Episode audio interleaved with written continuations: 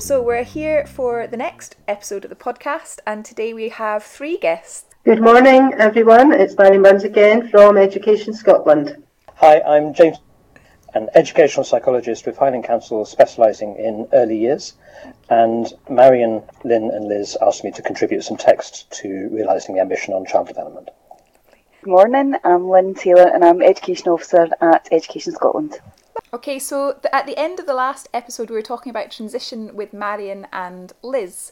Um, and I think it's really useful that you're here, James, because we can now start thinking about how your expertise around child development can support practitioners in planning for successful transitions back into um, the early learning and childcare settings. Yeah, so I think the first thing for me is we really can't make any assumptions about how the children will be, how their families will be, and what their experiences of lockdown and the corona crisis might be.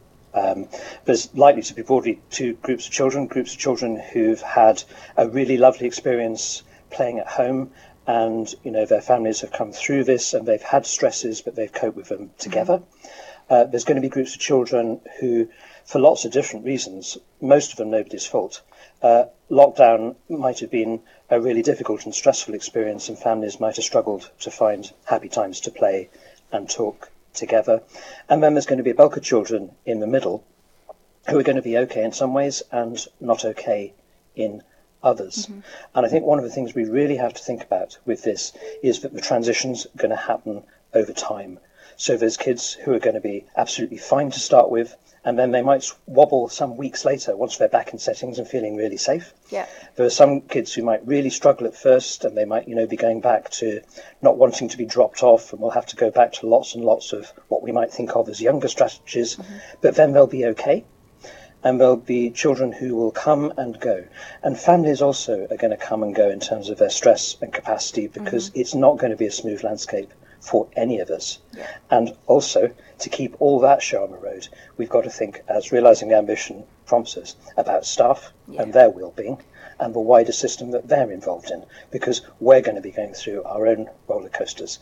So again, it's let, we mustn't make assumptions. We have to respond to the children and families and ourselves as we find ourselves, and that's always going to give us the right answer if we do that. Yeah, I think that's that's really key, isn't it? And what you said there around about possibly seeing some behaviours that we would normally ascribe as younger, that might be key because I know certainly for my own child there are certain he's nine, but there are aspects of what he's displaying just now that I would, you know, haven't seen since he was six. Do you know? yeah, and it, it's where ideas about what might be normal can really get in the way here. The children are the children.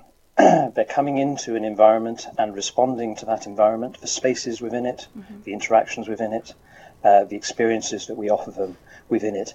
And, and they're going to respond to those probably in ways that they need to and try and give us messages through their, their behavior.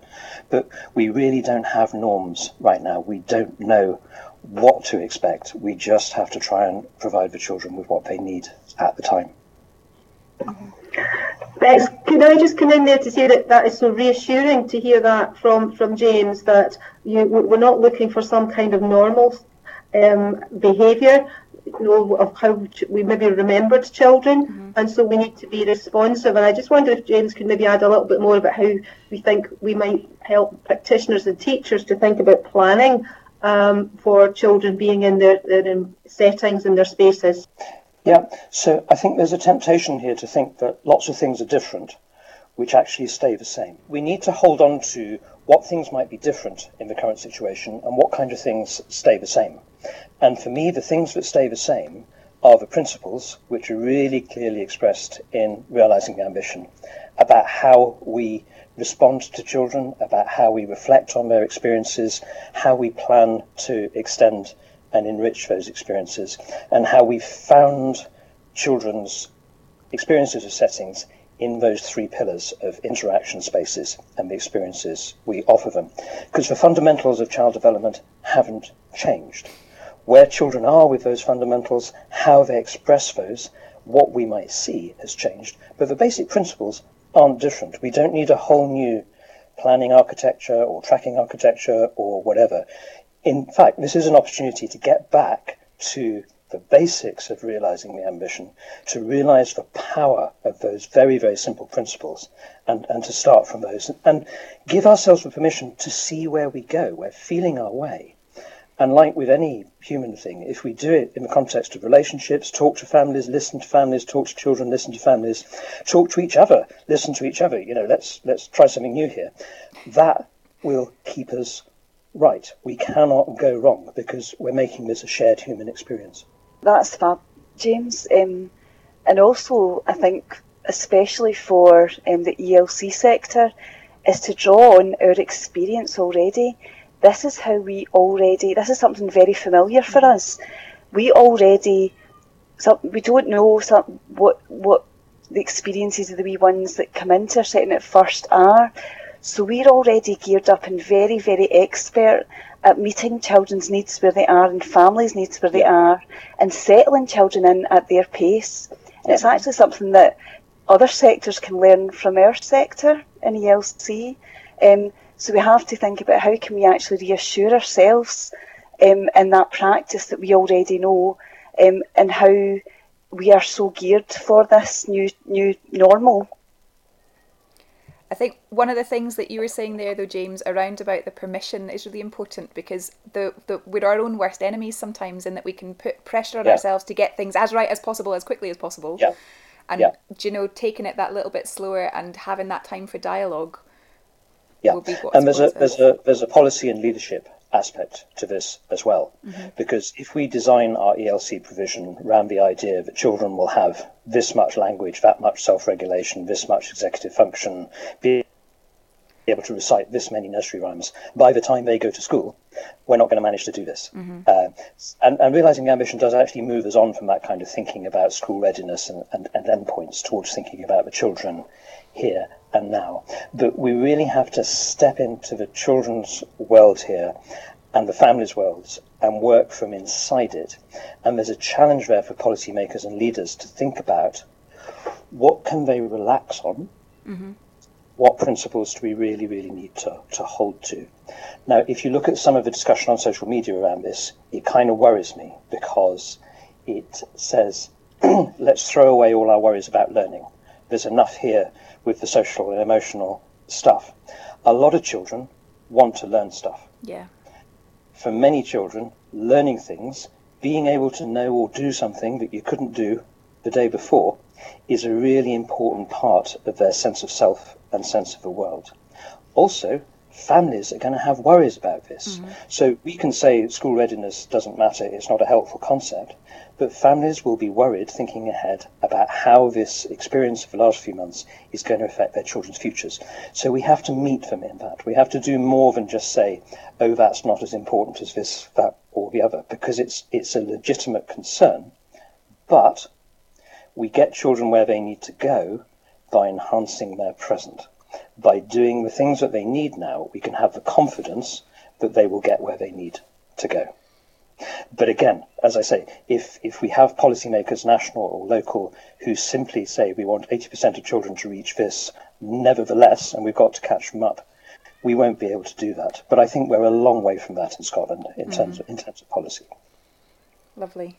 I think I, like, I really like that phrase, enhancing their present. That's something that I'm going to use. That's great. Thank you. Um, so there's a there is that kind of anxiety, and I think um, not necessarily just in ELC, but actually moving into primary one, because play pedagogy was shifting and, and classrooms were beginning to look different. But actually now there's a real um, need for that to happen much more quickly to be able to meet the needs of the kids that are going to be coming into those settings. Yeah, I think we're shifting in a, in a, there's a transition here for the education sector which is happening far faster than normally happens in education. We tend to have 10 to 20 year transitions in practice terms in, in education. Um, the, uh, but a shift from play pedagogies across early level, mm-hmm.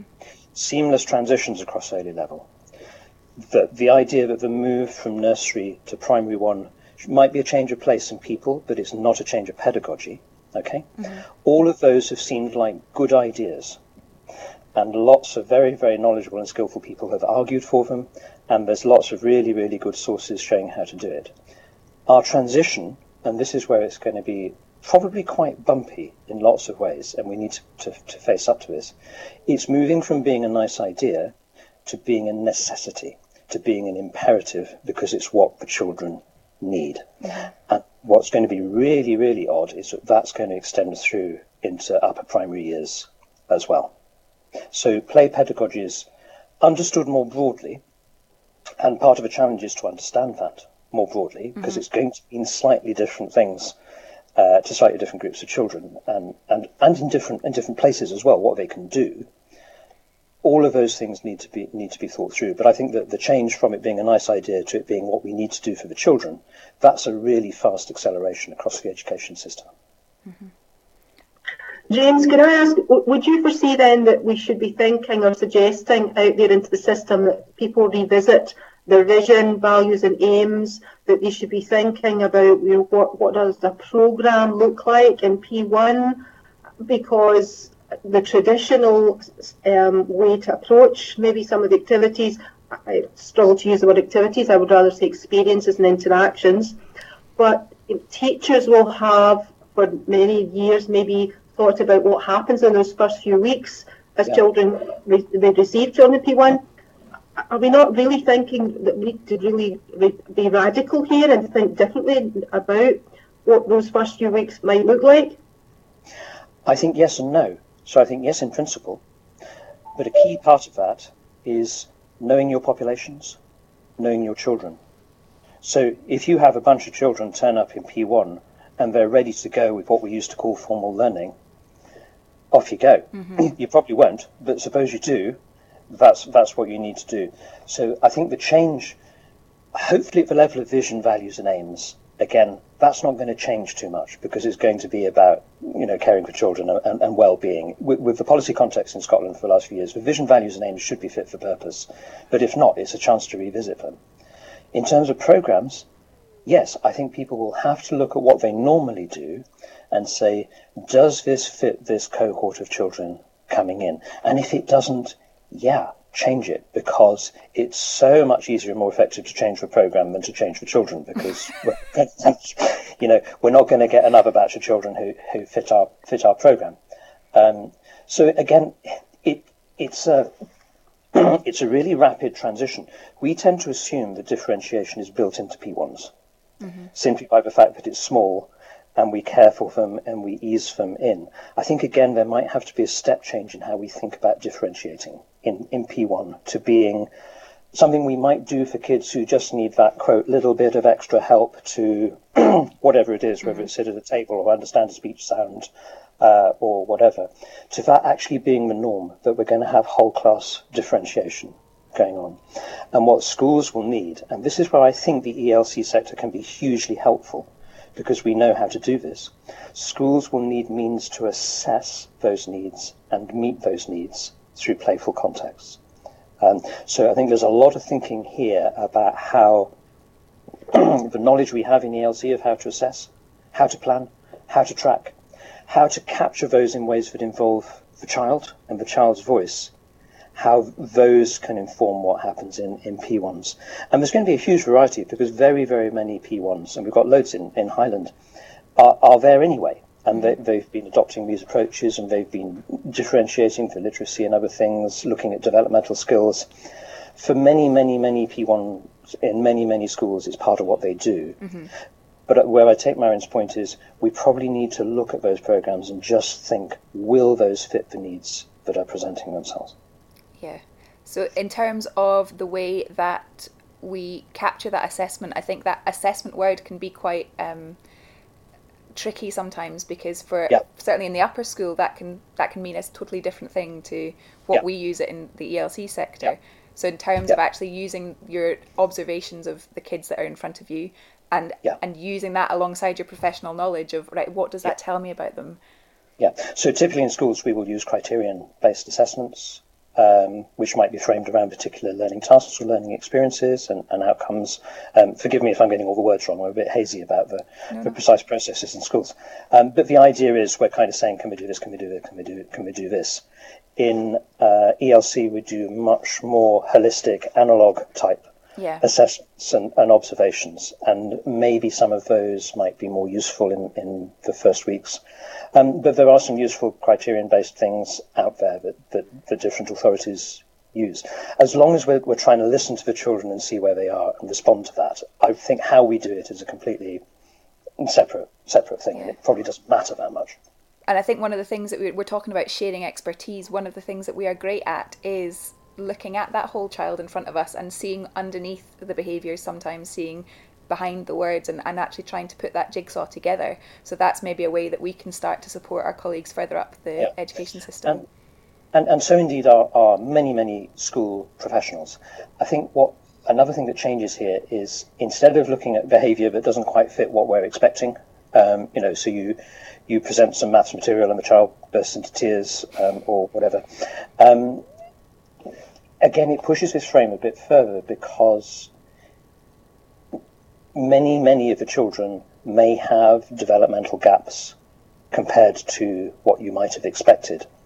And here again, I think the way realizing the ambition approaches this is really helpful. So splitting it up into there's language, there's emotional regulation, there's executive function, there's these different things. Observing and looking at our children and seeing where they are with all these different things so we can understand where they're coming from and how we can then layer the curriculum on top of those and do the development while we do the curriculum.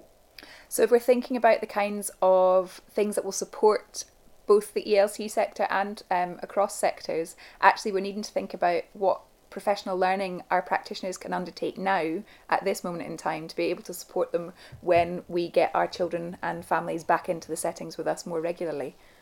Yeah, is is a whole cycle of needs. So we need to understand what the children need, but in order to do that, we have to have a process of reflection about what staff need and what the systems that they work within need, mm-hmm. and also about how we can task share across systems as well picking up on you know what you were saying here about sharing and professional learning. Uh, so you know, if we're thinking about collaborating across the sectors, we have, I think, an ideal opportunity just now to be sharing not just um, our skills and expertise, but also information about the children that would normally happen, perhaps in different ways. Mm-hmm. Um, so I think we probably need to think slightly differently here about how we share that information about children and what the children, how the children might present. But for me, an even more important thing is how we engage with parents at this stage. Um, is to really get a sense of the social stories that might be sitting there and finding ways digitally to be able to share that information um, for points of transition.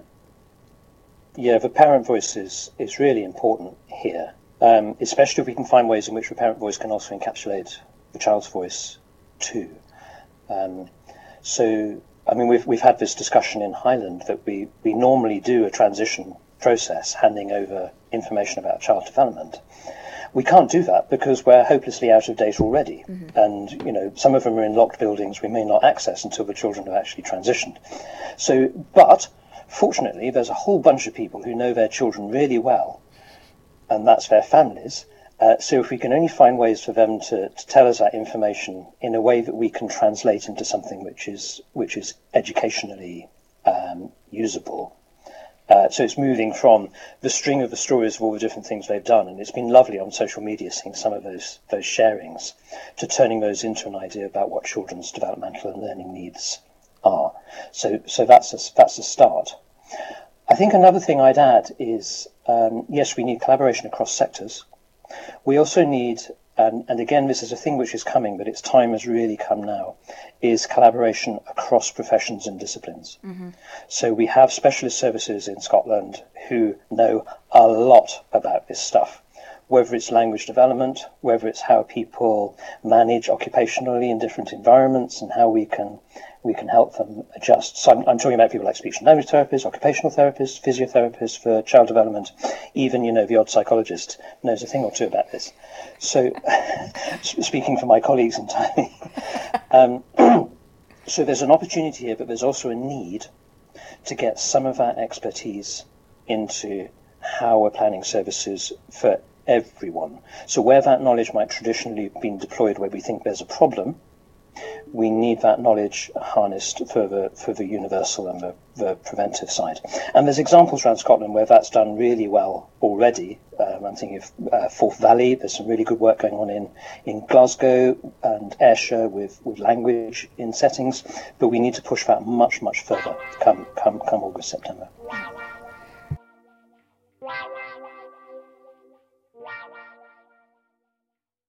Lot of key messages there, including things like um, making sure that we are working with colleagues from across sectors and across disciplines.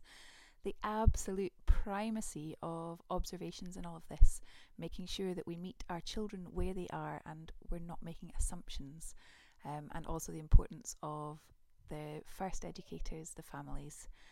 Lots of food for thought there. Stay tuned. The next episode is um, on a similar vein, and we get a little bit more into regulation and um, executive function. Stay well. Cheery bye.